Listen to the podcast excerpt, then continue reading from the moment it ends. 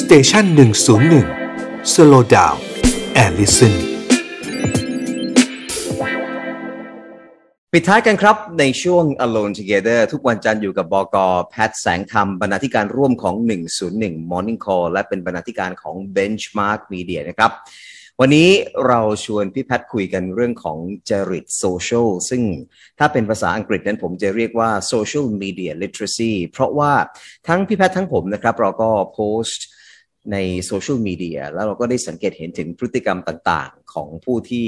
เข้ามามีปฏิสัมพันธ์กับเรานะครับ เลยนำมารวบกันอยู่ในหัวข้อนี้ หัวข้อจริตโซเชียลเพราะว่ามันสะท้อนอะไรหลาย ๆ อย่างเกี่ยวกับผู้ที่เข้ามามีปฏิสัมพันธ์กับเราในโซเชียลมีเดียนะครับ รวมถึง groupie เองนะครับ ลองสังเกตดูพฤติกรรมเหล่านี้ จากผู้ที่เข้ามามีปฏิสัมพันธ์กับท่านนะครับว่า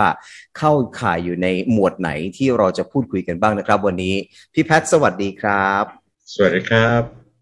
โอเคไหมครับกับคำนี้ที่ผมใช้จริตโซเชียลมันก็มีมาตลอด แล้วก็ถ้าเผื่อว่า เราใช้โซเชียลมีเดียนะครับอย่างที่คนไทยพูดว่าเล่นเน็ตหรือว่าเล่นอ่าเฟซบุ๊กนะครับคือคำว่าเล่นของเราเนี่ยมันเท่ากับว่าเรามองการใช้ข้อมูลจากอินเทอร์เน็ตหรือว่าการใช้ tool จากอินเทอร์เน็ตต่างๆเนี่ยเป็นความสนุกความเพลิดเพลินอืมนะครับดังนั้นเนี่ยด้วยเหตุนี้เนี่ย พอตอนที่ให้ work from home หรือว่าเรียนหนังสือออนไลน์เนี่ยถึงได้โวยวายกัน เพราะเราเข้าใจว่าการใช้เทคโนโลยีออนไลน์เนี่ยเป็นการเล่นไม่มีความเป็นจริงนะครับแล้วเวลาที่เราโพสต์อะไรคอนเทนต์ลักษณะของคอนเทนต์ตามโซเชียลมีเดียที่เราใช้เนี่ยแต่ละคนก็ไม่เหมือนกันใช่ไหมครับครับ บางคนก็ใช้เพื่อธุรกิจเพื่อการค้า บางคนก็เพื่อที่จะให้เพื่อนที่คอยติดตามอะได้รู้ว่า เราทำอะไรกันบ้างต่นี้ interaction คือการโต้ตอบเนี่ยการที่กดอ่า like กดฮ่าฮ่ากดว้าว กด sad อะไรต่างๆนะครับหรือว่ากดความเห็นใจนะครับ sympathy อะไรพวกนี้มันก็สะท้อนถึงอารมณ์ของคนที่เข้ามาติดตามเรานั่นแหละ และ จุดเหล่านี้รวมทั้งคอมเมนต์ด้วยเนี่ยเป็นตัวสะท้อนจริตของแต่ละคนคำว่าจริตไม่ได้แปลว่าดัดจริตนะครับ ก็คือจริตก็คือลักษณะของพฤติกรรมที่เขามีต่อโซเชียลมีเดียของเราเนี่ยนะครับเพราะฉะนั้นหัวข้อเนี้ก็ก็ดีแล้วนะครับครับ แล้วก็จุดที่เราจะคุยกันเนี่ยมันเกิดจากการที่โรงเรียนเปิดวันที่หนึ่งพฤศจิกายนนะครับแล้วทุกคนก็ถือว่าดีใจอะนะครับว่า โรงเรียนจะได้กลับไปเรียนในชั้นเรียนอย่างเงี้ยนะครับ มันก็สะท้อนให้เห็นว่าตอนที่ใช้โซเชียลมีเดียหรือว่าออนไลน์คลาสรูมเนี่ยเห็นว่าเป็นสิ่งที่มันไม่ใช่อะอืมต้องการที่จะกลับไปที่เดิมนะครับ ในขณะที่เรามีเพลงฮิตในช่วงไม่กี่เดือนที่ผ่านมาคือเพลง Move On but we're not moving on นะครับ คือเราเราไม่พร้อมที่จะต่อไปในอนาคต เราพูดถึงคำว่า new normal มาจะสองปีแล้วเนี่ยเออแต่ว่าไม่มีใครต้องการ new normal ทุกคนดีใจที่จะได้กลับไปอ่าเห็นตัวต่อตัวเป็นๆ แล้วก็อ้างว่าเวลาสอนออนไลน์เนี่ย มันไม่ได้เห็นแววตาของนักเรียนอะ ถ้าคุณวารินเป็นผู้เรียนต้องการเห็นแววตาของครูไหมล่ะครับเพื่อหลบตาสิครับ ใครจะไปอยากเห็น ใครจะใครจะไปอยากสบตาครูอ่าแล้วอีกกรณีหนึ่งก็คือนอกเหนือจากโรงเรียนแล้วเนี่ยนะครับบรรดาผู้ที่ work from home เนี่ยก็บริษัทเนี่ยถือว่าโอเค มันเริ่มผ่อนคลายอย่างจับต้องได้แล้วนะครับอ่ารับนักท่องเที่ยวเข้าประเทศนะครับ แล้วก็เปิดผ่อนคลายกับธุรกิจต่างๆนะครับ เพราะฉะนั้นเนี่ยดังนั้นพนักงานที่ให้ work from home เพื่อสนองนโยบายรัฐบาล แล้วก็ด้วยความห่วงใยของผู้บริหารอย่างแท้จริงไม่อยากให้พนักงานเนี่ยมีความเสี่ยงในการติดเชื้อโควิด ก็สั่งให้กลับไปทำงานในที่ทำงานเหมือนเดิมนะครับเนี่ยมันก็เป็นจริตเหมือนกันนะครับก็คือว่ากระแสเขาเป็นอย่างนี้เราก็เอาอย่างนี้แทนที่จะมีการวิจัยพิจารณาพิจารณาว่า ที่เราให้พนักงานไป work from home มา 5-6 เดือนเนี่ยอืมประสิทธิภาพของการทำงานออนไลน์นะครับ ประชุมกันออนไลน์ทำงานกันออนไลน์ มันได้ผลเปรียบเทียบกันแค่ไหนนะครับ เพราะฉะนั้นทุกอย่างเนี่ยมันเป็นไปด้วยจริต ไม่ได้เป็นไปด้วยลักษณะของการทำแบบวิชาการอืม เอาความรู้สึกเป็นที่ตั้งถึงได้เรียกว่าจริตนะครับอืมอืมถ้าเราทำในลักษณะวิทยาศาสตร์เราคงไม่เรียกว่าจริตใช่ไหมครับ แน่นอนคิดว่าคงไม่ใช่อะครับ แต่ว่าคือเรากำลังพูดถึงพฤติกรรมของมนุษย์นะครับ ที่โดยเฉพาะยิ่งของชาวไทยที่เราเห็นได้จากโซเชียลมีเดียนะครับอะเรื่องของการ work from home เรื่องของการอ่าอยากจะกลับไป on site ไม่ออนไลน์นั่นก็เรื่องหนึ่งนะครับ แต่มันก็มีเรื่องของการโพสต์ และการเข้ามาคอมเมนต์เนี่ยมันก็สะท้อนถึงพฤติกรรมในการใช้โซเชียลมีเดียของคนไทยด้วยเหมือนกันว่าบางทีคุณเหมือนกับอ่านไม่ได้ศัพท์แล้วจับไปกระเดียดอะไรอย่างเงี้ยครับผมก็ก็มีเยอะเหมือนกัน เราเห็นได้จากการมีปฏิสัมพันธ์กับเราเลยนะครับ ก็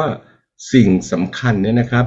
ถ้าเรามอง digital inclination หรือว่า digital literacy ความ คล่องแคล่วและความเข้าใจในแง่ของ digital technology เนี่ยถ้ามองเป็นแค่ด้าน technical คือการใช้ tool ต่างๆ ไม่ว่าจะเป็นโปรแกรม Zoom หรือว่าของ Google ของ Microsoft แล้วก็การใช้อ่าโปรแกรมตัดต่อนะครับของ Adobe หรือว่าการใช้โปรแกรมสไลด์ต่างๆ เช่น PowerPoint เนี่ย มันไม่ใช่อยู่แค่นี้นะครับ Digital Literacy เนี่ยมันรวมถึงความสามารถในการอ่าน คือมันรวมของอ่า language literacy เข้าไปด้วย และในกรณีที่โลกเราเคลื่อนไปข้างหน้านะครับ เราเป็นโลกเดียวกันละ foreign language literacy หรือว่าความคล่องมีทักษะในภาษาต่างประเทศก็ยิ่งสำคัญ ตามไปด้วยมันเป็นส่วนที่แยกจาก digital literacy ไม่ได้นะครับ digital literacy ไม่ใช่ไม่ใช่โรงเรียนช่างกล ไม่ใช่สายวิศวะนะครับ มันรวมถึงความสามารถในการเข้าใจภาษา ทีนี้การอ่านจากหนังสือเป็นเล่มเนี่ยเราแย่เพราะเราเราวิจัยออกมาว่าอ่านกันไม่เกินแปดเจ็ดเจ็ดแปดสิบบรรทัดแล้วเนี่ยตอนนี้อ่านจากจอมือถือเนี่ยนะครับ อ่านกันแบบอ่า skim นะครับ skim ก็คืออ่านผ่านๆจับใจความได้ไม่ได้ก็ช่างมันจริงๆ ลักษณะของการอ่านเนี่ยเราเริ่มต้น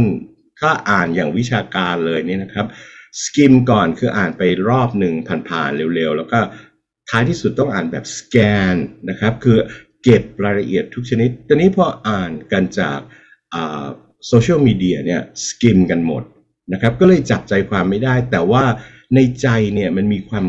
กระเฮี้ยนกระหือที่จะ interact ต้องการจะคอมเมนต์แล้ว เราจะเห็นว่ามีการคอมเมนต์คนละเรื่อง คนละเขาเรียกอะไรนะบริบทไม่ใช่คนละ context คุยคุยวัวตอบควาย คุยหมูตอบหมาอะไรเงี้ยนะครับ เยอะมากเพราะว่าอ่านไม่ละเอียด แล้วก็ไม่สามารถจะจับเจตนาของอ่า content หรือว่า status นั้นได้อย่างเช่น เขาโพสต์เป็นเรื่องตลกก็พรวดเข้าไปแล้วก็อารมณ์โกรธเกรี้ยวนะครับอย่างเช่นคลั่งการเมืองมากอย่างเงี้ยเขาเหน็บขำๆแล้วก็ลักษณะของเจ้าของ status เนี่ยเขาไม่ได้บ้าการเมือง แต่ว่าเรื่องใหญ่ ๆเขาก็ติดตามได้ เพราะว่ามันออกสื่อทุกช่องนะครับ อย่างเช่นเรื่องพระร้องไห้หรือว่าเรื่องนาฬิกาอะไรอย่างเงี้ยเขาก็เหน็บขำๆเราก็อ่าเป็นคนที่กลายเป็นคนที่ว่าใช้เทคโนโลยีเป็นใช้คอมพิวเตอร์เป็น แต่ว่า จับเนื้อหาไม่ได้นะครับ แล้วก็มีปัญหาเรื่องภาษานะครับผมพูดเรื่องภาษาแล้วก็อยากจะพูดว่าภาษาไทยอย่างเดียวมันไม่พอ มันทำให้โลกทัศน์เราจำกัด แล้วมันมีผลกระทบต่อการใช้ตรรกกะของเราด้วยนะครับ critical thinking หรือว่าการคิดเชิงวิเคราะห์เนี่ยเป็นสิ่งสำคัญ เราจะเห็นว่าปรากฏการณ์ที่ ผ่านมาทั้งหมดเนี่ยนะครับ อย่างเช่นเรื่องของการโพสต์ของ Russell Crowe หรือว่า Zac Efron อย่างเงี้ยสองคนเนี่ยมันไม่ใช่ดาราของยุคณวันนี้นะครับอ่า Russell Crowe ได้ออสการ์ไปเมื่อ 20 ปีที่แล้ว Zac Efron ดังขึ้นมาจาก High School Musical คือเป็นดาราดาวรุ่งเมื่อ 15 ปีก่อนอย่างเงี้ยนะครับ คนที่ไม่ได้อยู่กับโลก entertainment ก็ไม่รู้จัก แล้วแม้ว่าสื่อจะบอกว่าเป็นดาราออสการ์เงี้ยก็ไม่รู้จักอยู่ดี แต่ว่าการค้นคว้าก็ไม่มี ทีนี้การค้นคว้าบางทีข้อมูลในเมืองไทยเนี่ยมันไม่พอในทุกระดับแม้กระทั่งสื่อเองก็ไม่รู้อย่างเรื่องการจัดคอนเสิร์ตของลิซ่าที่ภูเก็ตหรือว่าอันเดรียบอเชลลี่ที่ฝันว่าจะจัดที่สนามหลวงเนี่ยนะครับ ข้อมูลในไทยเนี่ยไม่พอแต่ว่าถ้าเรามีอ่อ English language literacy เนี่ยคือ มีความสามารถทางภาษาอังกฤษด้วยเนี่ยก็สามารถจะค้นคว้าข้อมูลเพิ่มได้ แล้วก็เข้าใจว่าการจัดคอนเสิร์ตต่างประเทศการนำเข้ามาเนี่ยมันเป็นไปไม่ได้เลยที่ว่านึกขึ้นมามีสองเดือนล่วงหน้า แล้วจะนำเข้ามาได้นะครับเพราะฉะนั้นเนี่ยจะพูดว่ามันเป็นไปไม่ได้อย่างผมให้การวิเคราะห์ไว้เนี่ยว่ามันเป็นไปไม่ได้ในทางการจัดเตรียม เพราะว่าเป็นคนที่เคยนำคอนเสิร์ตต่างประเทศเข้ามาก่อนอย่างเงี้ยนะครับ ทุกคนก็ยังไม่เชื่อ เพราะว่ารัฐมนตรีบอกว่าตกลงแล้วเรียบร้อยแล้ว หรืออย่างผมบอกว่าพอแพ็คคู่เนี่ยมันเป็นไปไม่ได้ เพราะว่าตัวแทนของรายหนึ่งเนี่ยอยู่เกาหลีอีกรายหนึ่งเป็น Creative Artist ซึ่งระดับโลกอยู่ในอเมริกา จะมาจัดแพ็คคู่กันทำไมมันเขาไม่ได้มาจอยเวนเจอร์กันไปตั้งแต่เมื่อไหร่คนก็ไม่เชื่อเพราะว่ารัฐมนตรีบอกว่ามีการเตรียมแพ็คคู่ให้อะไรเงี้ยนะครับ สิ่งเหล่านี้ถ้าเผื่อว่าเรามี language literacy เราก็สามารถจะค้นคว้าได้นะครับ อย่างเรื่อง Andrea Bocelli เนี่ยนะครับวงออเคสตราเนี่ยร้อยชิ้น Entourage คือคณะติดตามทั้ง production ทั้งหลายร้อยชิ้น จะมาได้ไหมครับใน 60 วันนะครับ อะไรอย่างเงี้ยมันมันมีความสำคัญมาก แล้วก็อย่างเมื่อวานเนี้ยคุณวารินนั่งอยู่กับผมพอดี ตอนที่ เพื่อนโทรมา ผมก็อยากจะแชร์ให้ท่านผู้ฟังได้ฟังนะครับ เพื่อนเนี่ยก็เป็นอาจารย์ที่อยู่ในวัยเกษียณแต่วิชาที่ท่านสอน แล้วก็สุขภาพอนามัยสมองของท่านเนี่ยยังคล่องแคล่วเหมือนเดิม ท่านก็ได้สอนต่อนะครับแต่ว่าพอโควิดมาเนี่ยท่านก็ขอหยุดสอน เพราะว่าไม่มีความคล่องแคล่วทางเทคโนโลยี แต่เมื่อวานโทรมาเนี่ยเสียงเอิ๊กอักสนุกสนานแล้วก็บอกว่าพี่ถนัดแล้วพี่คล่องแล้วมันดีกว่าจริง ๆ ด้วย อย่างเงี้ยนะครับ ก็เห็นว่าแม้กระทั่งอยู่ในวัยที่ที่เขาเรียกว่าไดโนเสาร์นี่แหละนะครับ ก็ยังสามารถที่จะเรียนรู้แล้วก็เข้าใจแล้วก็เห็นได้ว่าพอมีดิจิทัลอินค l เ r ชันแล้วเนี่ยมันทับได้นะครับ ก็แต่มันก็เป็นเรื่องแปลกใช่ไหมครับว่าเราพูดถึง new normal มาสองปี เราพูดถึงสิ่งต่างๆเนี้ยแต่ว่าทุกคนดีใจที่ we're moving back กลับไปจุดเดิมอะไม่ใช่ moving on อย่างเงี้ยนะครับ มันก็เลยเป็นเรื่องแปลกแล้วก็เหตุการณ์ที่เกิดขึ้นต่าง ๆ เนี่ย มันมันรวมกันแล้วมันทำให้คิดว่าจริตของคนไทยในอินเทอร์เน็ตเนี่ยคืออะไรคือผมก็อยากจะแชร์ประสบการณ์ด้วยนะครับ พี่แพทคือผมมองว่าทั้งดิจิทัลกับ language literacy หรือความคล่องทางด้านของดิจิทัลแล้วก็เรื่องของภาษาเนี่ย มันมีส่วนสำคัญโดยเฉพาะยิ่งคนที่ประกอบอาชีพเป็นสื่อ เพราะว่ายังมีการลงข่าวในโลกออนไลน์ แล้วลงนามสกุลของอันเดรียเบเชลลี่เนี่ยเป็นบล็อกเคลลี่คือเอาเอาบล็อกเกอร์กับผักบล็อกเคอรี่เนี่ยมาผสมกัน กลายเป็นบล็อกเคลลี่คือ เข้าใจเลยว่าคือคงไม่ได้เปิดหูฟังหรือว่าไม่พยายามคือ ignorant ignorant จะแปลว่าไงดีฮะเมินเฉยมักง่ายเหรอฮะ คือ เดี๋ยวนี้มันง่ายมากเลย เพิกเฉย เดี๋ยวนี้มันง่ายมากไม่รับรู้ ในการที่จะไปฟังหรือว่าไปไปฟังว่าต้นฉบับ หรือว่าว่าเขา pronounce หรือออกเสียงชื่อนามสกุลของศิลปินท่านนี้อย่างไรถูกไหมครับ มันเยอะแยะมากมายในอินเทอร์เน็ตนั่นหนึ่งละสองผมเคยจำได้เลยครับ นี่เกิดขึ้นกับตัวเองเหมือนกัน โดยเฉพาะอย่างยิ่ง คือต้องขออภัยถ้าเกิดว่าไป ก้าวล่วงผู้ที่ประกอบอาชีพเป็นผู้สื่อข่าวกีฬานะครับ แต่ผมว่านี่เป็นเป็นหมวดข่าวที่แบบว่ามีชื่อของอบุคคลที่เป็นคนต่างประเทศเนี่ยเยอะมากนักกีฬา แต่ว่าภาษาคือแบบวิบัติสุดๆเลยนะครับ นี่เจอกับตัวเองว่ามีวันหนึ่งผมต้องไปอ่านข่าวกีฬาแทน ผมเห็น first name ผมก็สังหรณ์ใจแล้วว่าเขาต้องเป็นลาติโนแน่ๆเลยนะครับ แต่เขาพิมพ์มาในสคริปต์ภาษาไทยนามสกุลเขาเนี่ยใส่มาเป็น market market แบบลงท้ายด้วยต่อเต่า ซึ่งมันแปลว่าตลาด แต่ผมก็สังหรณ์ใจแล้วว่ามันคือมาเกสหรือเปล่ามาเกสคุณก็ต้องสะกดด้วยซอโซซอโซไหมก็เขาก็อีโก้สูงมากแล้วคือคือเหมือนกับว่าแบบเถียงอะฮะแต่คนที่คนที่หน้าแตกเนี่ย เวลามันออกออกออกจอไปเนี่ยมันคือผู้ที่นั่งอยู่ข้างหน้า ผู้ที่เป็นผู้ประกาศข่าวถูกไหมครับ แต่จริงๆแล้วมันเริ่มมาจากสคริปต์ของคนที่เขียนสคริปต์ให้เราอ่าน คือแต่เขาอีโก้สูงฮะซึ่งในสื่อเนี่ยมีคนประเภทนี้ต้องขออภัยด้วยนะครับ เยอะมากครับพี่แพทที่ ignorant ไม่ทำการบ้าน แล้วก็คิดว่าตัวเองรู้แล้ว หรือพอเห็นว่าสะกดแบบเบเชลลี่หรือไม่ไม่ไม่ดูตัวสะกดด้วยซ้ำได้ยินเขาพูดมายังไง แล้วคือสะกดไปตามนั้นเลย มีอย่างนี้เยอะมากครับ ยิ่งตอนนี้เรามีสื่อออนไลน์เยอะมากเนี่ยมันมี typoรายวันเลยครับพี่แพท ผมก็เข้ามายืนยันข้อมูลที่คุณวารินได้เล่าให้เราฟังเนี่ยนะครับ คือเราจะเห็นว่า language literacy หรือว่าความคล่องแคล่วในภาษา โดยเฉพาะอย่างยิ่งภาษาต่างประเทศเนี่ยมันมีตัวอย่างให้เห็นแต่ละวันว่ามีความใส่ใจแค่ไหนอย่างตัวอย่างเรื่องการออกเสียงของอันเดรียโบเชลลี่เนี่ยนะครับ ถ้าอ่านสื่อเนี่ยไม่ใช่ว่าสื่อเขียนผิดทุกคนเขียนผิดนิดหน่อยนะครับ อย่างส่วนมากส่วนมากจะคนไทยจะรู้จักชื่ออันเดรีย ซึ่งเป็นชื่อที่เป็นในกลุ่มภาษา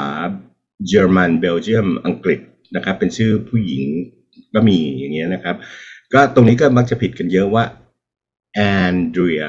ในขณะที่ถ้าเราฟังสื่อฝรั่งเนี่ยเขาจะเป็นออกเสียงแบบชื่ออิตาเลียนว่าอันเดรียนะครับแล้วก็คำว่าโบเชลลี่เนี่ยก็มักจะเขียนกันถูก ถ้าเราอ่านอย่างระมัดระวังเราก็จะจำว่าโบเชลลี่อย่างน้อยตรงนี้ควรจะถูกก็กลายเป็นบรอกโคลีไปอะไรเงี้ยนี่คือความไม่ใส่ใจนะครับ แล้วก็อย่างที่คุณวารินเล่าเนี่ยเวลาเราดูการพากย์กีฬาเนี่ยนะครับ ไม่ว่าจะเป็นฟุตบอลหรือว่าการแข่งขันเกมอินเทอร์เน็ตหรืออะไรก็ตามเนี่ยออกเสียงก็ตามสบายใจนั่นคือความไม่ใส่ใจ เพราะว่าไม่มี foreign language literacy หรือว่า inclination คือความสนใจ แต่ว่าสื่อบางรายบางท่านนะครับ ก็พยายามอย่างชัดเจนเราดูข่าวอยู่เนี่ยเรารู้เลยว่ามีความพยายามซึ่งก็น่าชื่นชม ไม่ใช่ไม่ไม่ใช่แค่มาเกสกลายเป็นมาเก็ตนะครับ จากมาเกสกลายเป็นตลาดไม่ใช่แค่นั้นนะครับ ยังมีอีกอันหนึ่งคือฟุตบอล คือ ผมมีเพื่อนที่อยู่ประเทศนั้น แล้วก็ได้ยินว่าเขาออกเสียงทีมเหมือนกันว่า Ajax นะครับ แต่ว่าทางนี้ก็มั่นใจมาก บอกว่าไม่ได้ต้อง Ajax Ajax เป็น Ajax Ajax คือแบบ คือเฮ้ยทำไมอีโก้ขนาดนี้แล้วแล้วยังไงฮะ ตกลงเราจะเป็นส่วนหนึ่งของประชาคมโลกคือเราเราจะต้องยึดเอาตัวเองเป็นกูเป็นใหญ่เงี้ยเหรอฮะ หรือไงฮะ ผมก็ไม่แน่ใจเหมือนกัน ยัง Ajax กันอยู่เลยฮะ คือมัน Ajax คือแค่เปิดหูฟังนิดเดียวอะฮะ หรือตัวเจในภาษาลาตินที่ต้องเป็นเสียงตัวฮอนคูกอย่างเงี้ยครับ อันนี้ก็ยิ่งน่าเศร้าใจ เพราะว่ามีอาชีพเป็นสื่อ ซึ่งเป็นตัวกลางที่จะส่งข้อมูลต่อไปยังสาธารณชนอย่างพับลิกเนี่ยยิ่งต้องมีความจำเป็นที่จะเข้าใจดิจิทัลอิน c เนชันหรือว่า foreign language inclination ต้องไปค้นคว้าซ้อนมาขึ้นมานะครับตัวอย่างอีกอันหนึ่งก็คืออย่างเช่นเรื่อง status ของผมที่ เพิ่งเมื่อสัปดาห์ที่แล้วเนี่ยที่ได้รับการแชร์อย่างเป็นหลักพันเลยอย่างเงี้ยนะครับแล้วก็คอมเมนต์ก็เช่นกันเนี่ย คือผมเห็นว่ามีความสับสนกันเรื่องการใช้คำว่า lost in Bangkok ของ Russell Crowe เนี่ย lost คนก็เข้าใจว่าหายหรือว่าหลงทาง lost and found ก็เลยคิดว่าเจตนาของ Russell Crowe เนี่ยเป็นการประนามประเทศไทยว่ามากรุงเทพแล้วหลงทางนะครับ เนี่ยก็ไม่ใช่แต่ว่าถ้าเรามี ทักษะทางภาษาในระดับหนึ่งเราก็สงสนใจว่า เอ๊ะทำไมรูปเนี่ยถ่ายรูปหน้าวัดที่เสาชิงช้านะครับ ถ่ายรูปกับวัดที่วัดปากน้ำภาษีเจริญใช่ไหมครับที่มีพระพุทธรูปองค์ใหญ่เนี่ยเลยเอ๊ะทำไมรูปมันเป็นในทางบวก แต่ว่าใช้ชื่อธีมเป็นทางลบว่า lost in Bangkok แล้วถ้าเราไปค้นคว้าเนี่ยนะครับ เราพบคำว่า Lost in Love คือเพลงดังของ Air Supply เนี่ยหรือว่าเพลง Lost in Your Eyes ของ Debbie Gibson ซึ่งเป็นซิงเกิลอันดับที่หนึ่งหรือว่าเพลงคลาสสิก standard jazz เนี่ย I got lost in his arms คำเหล่านี้ lost ไม่ได้แปลว่าหลงทาง มันแปลว่าหลงลืมกาลเวลา เพราะว่าประทับใจทึ่งนะครับ อย่างเราไปเที่ยวที่ฟิลิปปินส์อย่างเงี้ยไปย่านมาการ์ตี้ไปวัดที่เป็นอ่า colonial ของสเปนเนี่ยเขาก็บอกว่า get lost in the district of uh, St. Peter's หรืออะไรเงี้ยนะครับ มันไม่ใช่เป็นทางลบมันคือทางบวกพอเข้าใจแล้วเนี่ยไอ้ภาพทุกอย่างที่เขาโพสเนี่ยมันก็จะ make sense ใช่ไหมครับ ว่าเออมันเป็นคำชื่นชม หรือว่าแม้กระทั่ง Lost in Bangkok number five เป็นรูปสายไฟฟ้า หรือว่ารูปตัวเฮียอย่างเงี้ยนะครับ มันคือความทึ่งว่า หลงลืมการเวลาไปเลย มีอะไรต่างๆ ที่น่าตื่นเต้นมาให้เห็น อันนี้ผมผมผมคือแบบ คือท่านทูตทุกคนที่ไปวิ่งสวนลุมกับผมนะครับพี่แพทเห็นตัวเฮียเนี่ยคือเขาไม่ได้รู้นี่ครับว่าเฮียมันเป็นความหมายนกาทีฟหรือเป็นคำด่าในไทยอะฮะเขาก็มองว่ามันเป็นสัตว์เลื้อยคลานตัวหนึ่งที่แบบเขาก็ตื่นเต้นอะคือแล้วเขาก็ถ่ายรูปสิ่งเหล่านี้ไปคือเขาไม่ได้หมายความว่านี่คือการประจานกรุงเทพมหานครเขาแค่ตื่นเต้นเขาไม่ได้รับรู้ความหมายหรือความรู้สึก ของคำว่าเฮียหรือว่าตัวเฮียนะครับ ฝรั่งเนี่ยเรียกว่า monitor lizard นะครับหรือว่าถ้าไม่รู้ชื่อแบบนี้เนี่ยฝรั่งก็มักจะพอเห็นแล้วตะโกนลั่นว่า dragon นะครับ เพราะว่ามันมันคือแบบมังกรยักษ์ในหนังอย่างเงี้ย แล้วเราจะไปให้ว่าเขาโพสต์รูปตัวเฮียแล้วเพื่อเป็นการประนามไทย นี่คือความ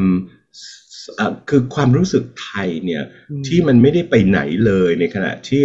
เรากำลังอยู่ในโลกยุคที่สื่อสารกันด้วยดิจิทัลนะครับสิ่งเหล่านี้เป็นสิ่งสำคัญ อ่าและอีกธีมหนึ่งที่ Russell Crowe ใช้ก็คือ dreaming อืมนะครับอย่างเช่นตอนที่ถูกกักตัวที่ภูเก็ตอย่างเงี้ยนะครับอืมอ่าภูเก็ต dreaming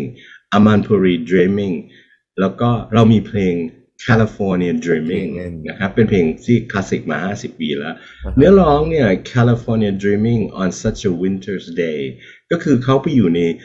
นิวยอร์กที่มันหนาวหิมะตกหนาวก็อยากกลับไปแคลิฟอร์เนียนะครับ ก็คือฝันถึงแคลิฟอร์เนีย เพราะฉะนั้นเนี่ยไอ้ theme dreaming ของเขาเนี่ยก็เป็นคำยกย่องนะครับ อย่างเช่นอ่า Phuket Dreaming ก็คือภูเก็ตในฝันอืม a m a n p u r i Dreaming ก็คือโรงแรมในฝันคือมันสวยสบายอะไรอย่างเงี้ยนะครับ นี่ก็เป็นตัวอย่างที่ทำให้เห็นว่าอ่า digital inclination นะครับหรือว่าความพร้อมการที่ มีความคล่องแคล่วทางด้านดิจิทัลนั้นไปคู่กับภาษาอืมและณวันนี้เนี่ยนะครับในมหาวิทยาลัยเนี่ยเขามีโครงการใหม่ๆขึ้นมาเนี่ยเขาไม่ได้ต้องการพูดถึง second language หรือว่าภาษาที่สองอย่างเช่นภาษาอังกฤษอีกต่อไปแล้วนะครับอืมเขาให้นักศึกษาเนี่ยเลือกภาษาที่สามเตรียมไว้เลยอืมนะครับเพราะว่าภาษาที่สามเนี่ยโลกเนี่ยขับเคลื่อนด้วยข้อมูลต่างๆซึ่งถูกแปลเป็นภาษาอังกฤษ หรือว่าสื่อสารกันเป็นภาษาอังกฤษ แต่ว่ามันมีอ่า ประเทศอื่น ๆ และภาษาอื่นที่มีอิทธิพลต่อชีวิตและความเป็นอยู่ของชาวโลก อย่างเช่น ภาษาจีนอืมภาษาญี่ปุ่นเนี่ยนะครับก็กลายเป็นภาษาที่สามจะเห็นว่าจากการที่เคยเลือกภาษาฝรั่งเศสเนี่ยมันก็ตกไป เพราะว่าอืมฝรั่งเศสไม่ได้มีอิทธิพลอืมต่ออมชีวิตและความเป็นอยู่และการทำธุรกิจอีกแล้วอืมคุณวารินจะเลือกภาษาที่สามเป็นภาษาอะไรครับ ผมมีอยู่แล้วไงฮะภาษาฮินดี อ้าวงั้นต้องเลือกภาษาที่สี่ภาษาคือภาษาฮินดีเนี่ยฝรั่งเขาสนใจนะครับ เพราะว่ามันเป็นรากศัพท์ที่เข้าไปอยู่ในกลุ่มภาษาอืมแองโกลแซกซอนแล้วก็อ่าแม้กระทั่งกลุ่มภาษาโรแมนติกเนี่ยอืมมันก็มีคำที่แลกเปลี่ยนกันไปมาแล้วภาษาอังกฤษหลาย ๆคำก็มาจากภาษา ฮินดีนะครับ ที่คนไม่รู้คุณวารินลองอะอย่างอ่าเช่นแบ่งปันกันหน่อยสิครับ ชัดๆเลยฮะ อย่างเช่นคำว่าบูโรไงฮะ หรือว่าบุรีที่คุณเวลาไปเที่ยวเมืองนอกนะถนนที่บอสตันนิวส์บรีสตรีทหรือว่ามาลโบโรมันก็คือคำว่าปุระในอินเดียไงฮะปุรก็คือเมือง ก็คือหรือบุรีในบ้านเรานี่มันคือคำเดียวกันหมดเลยนะครับคำพวกเนี้ยคือ ถ้าเรียนภาษาฮินดีเนี่ยภาษาไทยคุณจะแข็งแรงขึ้น เพราะว่านั่นคือต้นเชคือคือต้นทางต้นทางคือมาจากภาษาสันสกฤตถูกไหมครับ เพราะฉะนั้นเด็กๆเพื่อนผมก็เลยหมั่นไส้ไงครับว่าทำไมแกได้เอภาษาไทยเพราะว่าเพราะว่ามันรู้มันรู้ออริจินมันโยงได้หมดไงครับว่าคำนี้คำนี้คำนี้ยิ่งราชาศัพท์เนี่ยคือภาษาแขกล้วนๆเลยครับ อืมอ้าวก็จริงๆเนี่ยจะ